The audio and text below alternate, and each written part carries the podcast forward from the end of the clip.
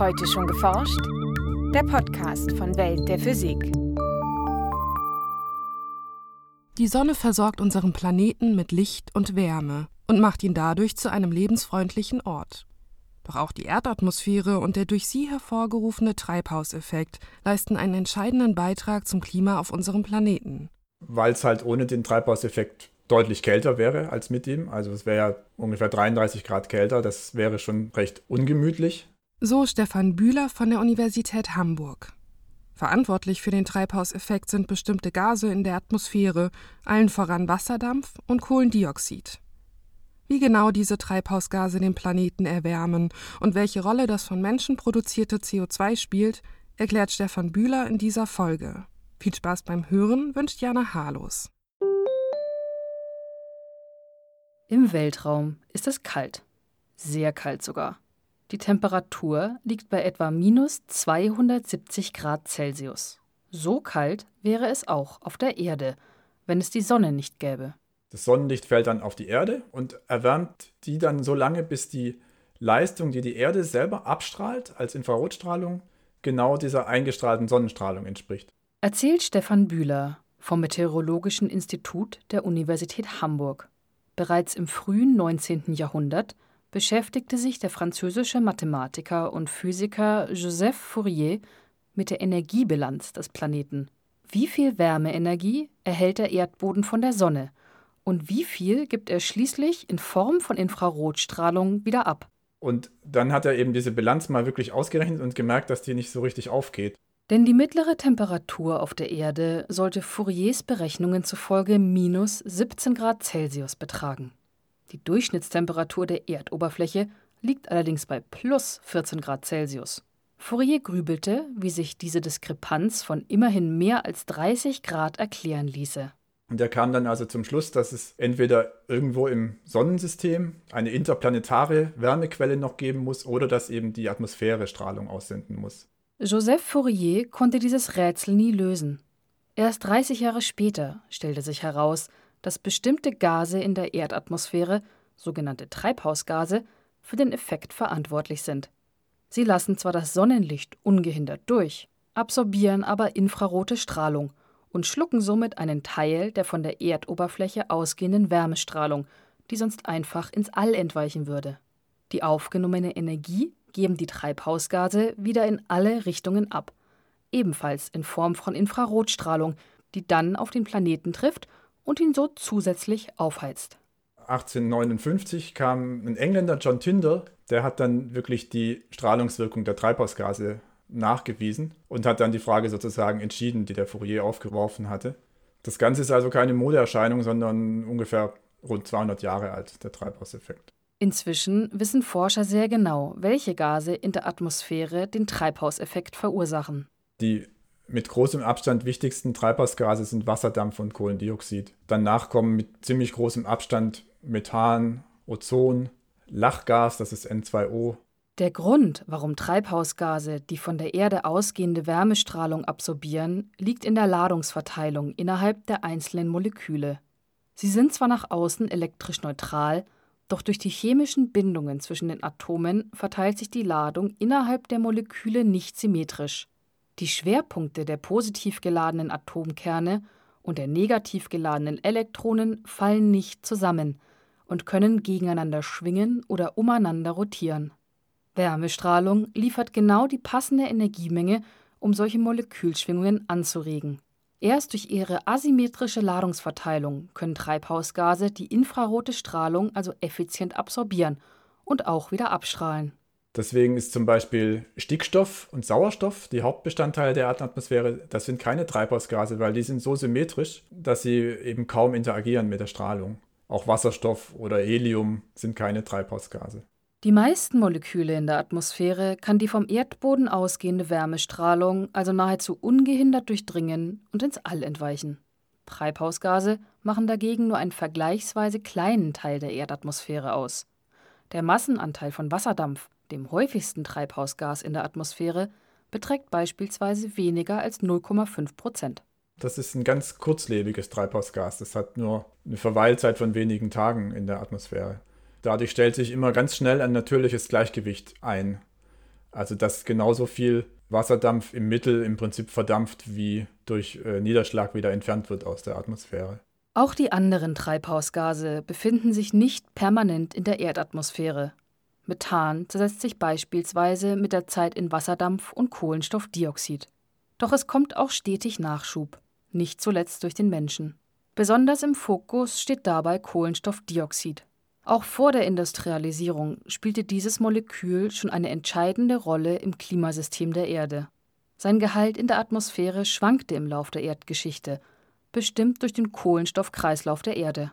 Das Kohlendioxid kommt durch Vulkanismus in die Atmosphäre rein, löst sich dann im Ozean und wird im Prinzip als Kalksedimentgestein dann wieder entfernt aus dem Ozean. Und das Gestein gelangt dann durch die Plattentektonik in den Erdmantel, wird dort wieder verflüssigt und dann gelangt das CO2 durch Vulkanismus wieder in die Atmosphäre. Es ist also wirklich ein geschlossener Kreislauf. Der schwankende CO2-Gehalt in der Atmosphäre beeinflusste maßgeblich die durchschnittliche Temperatur auf der Erde.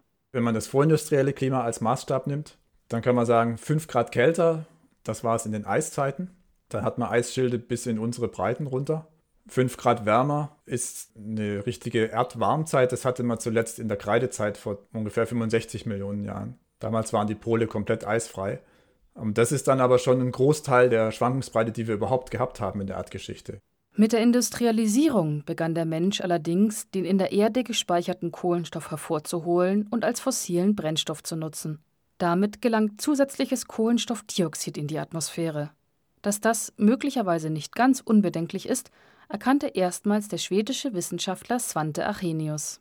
Das war dann gegen Ende des 19. Jahrhunderts. Dann lief ja die Industrialisierung schon und der hat ja schon gesagt, also wenn jetzt CO2 ein Treibhausgas ist und wir verbrennen immer mehr, äh, könnte das ja ein Problem sein. Arrhenius Überlegungen gerieten zunächst in Vergessenheit. Man konnte sich zum damaligen Zeitpunkt einfach nicht vorstellen, dass die Menschheit den CO2-Gehalt in der Atmosphäre derart stark beeinflussen könnte. Aber in den 50er, 60er Jahren des letzten Jahrhunderts kam dann Charles Keeling. Der hat diese ganz berühmte Messreihe auf Hawaii damals gestartet in den 50er Jahren und die Messreihe läuft ja bis heute. Und diese Messreihe zeigt eben, dass wirklich Jahr für Jahr das CO2 immer weiter ansteigt in der Atmosphäre. 1958 enthielt die Atmosphäre den Messungen zufolge durchschnittlich 316 CO2-Moleküle pro einer Million Luftmoleküle. Derzeit sind es schon 416 eine Steigerung um mehr als 30 Prozent in nur rund 60 Jahren. Anders als im bisherigen Verlauf der Erdgeschichte beruht dieser drastische Anstieg des atmosphärischen CO2-Gehalts auf der Verbrennung von fossilen Kohlenstoffvorräten wie Öl, Kohle und Gas durch den Menschen. Seit den Lebzeiten von Svante Arrhenius ist die durchschnittliche Temperatur auf der Erde dadurch bereits um ca. 1 Grad Celsius gestiegen wie genau sich die weiter steigende Konzentration von Treibhausgasen in der Atmosphäre auf die zukünftige Durchschnittstemperatur auswirken wird, versuchen Wissenschaftler mithilfe von Klimamodellen möglichst genau abzuschätzen. Klimasensitivität ist die Zahl, wenn ich den CO2-Gehalt in der Atmosphäre verdopple, wie viel wärmer wird es dann? Völlig klar ist, je höher der CO2-Gehalt in der Atmosphäre, desto wärmer wird es. Doch genaue Prognosen sind schwierig. Der aktuelle wissenschaftliche Konsens geht bei einer Verdopplung des CO2-Gehalts von einem Anstieg um 1,5 bis 4,5 Grad aus.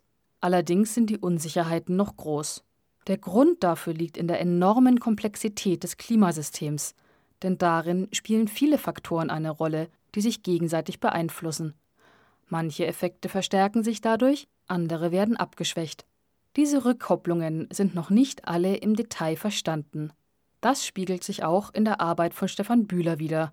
Er erforscht unter anderem mit Hilfe von Computermodellen, wie Wasserdampf und Wolken das Klimasystem der Erde beeinflussen, etwa wie sie elektromagnetische Strahlung hindurchlassen, reflektieren oder absorbieren. Ich kann in mein Strahlungstransfermodell eine Wolke reinsetzen und sehen, was passiert. Das ist einfach.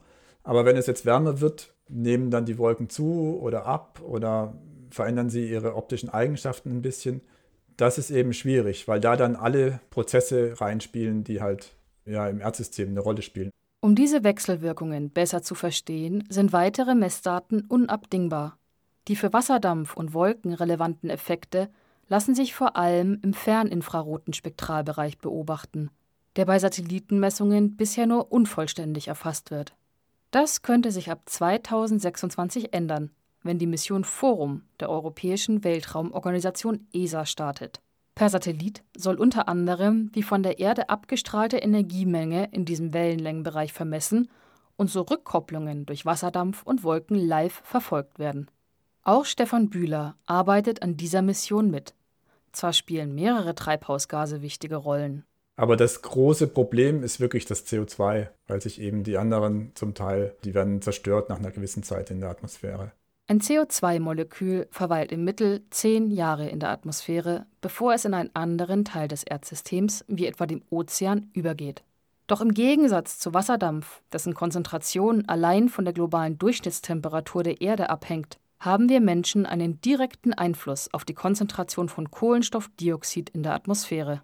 Die gute Nachricht ist, dass das am Anfang sich relativ schnell abbaut tatsächlich, weil sich es eben im Ozean so schnell so gut löst. Aber die schlechte Nachricht ist, dass es danach dann viel, viel langsamer geht. Wenn der Ozean erstmal gesättigt ist, dann müssen ja diese geologischen Prozesse anlaufen, die das wirklich fossilisieren sozusagen im Ozean. Deswegen sind auch nach 10.000 Jahren noch, ist noch ein Viertel ungefähr da. Aber trotzdem muss man sagen, vor allem am Anfang lohnt es sich eben sehr stark. Ich sage immer, CO2 emittieren ist wie Rauchen. Es lohnt sich jederzeit aufzuhören. Ein Beitrag von Franziska Konitzer. Welt der Physik wird herausgegeben vom Bundesministerium für Bildung und Forschung und von der Deutschen Physikalischen Gesellschaft.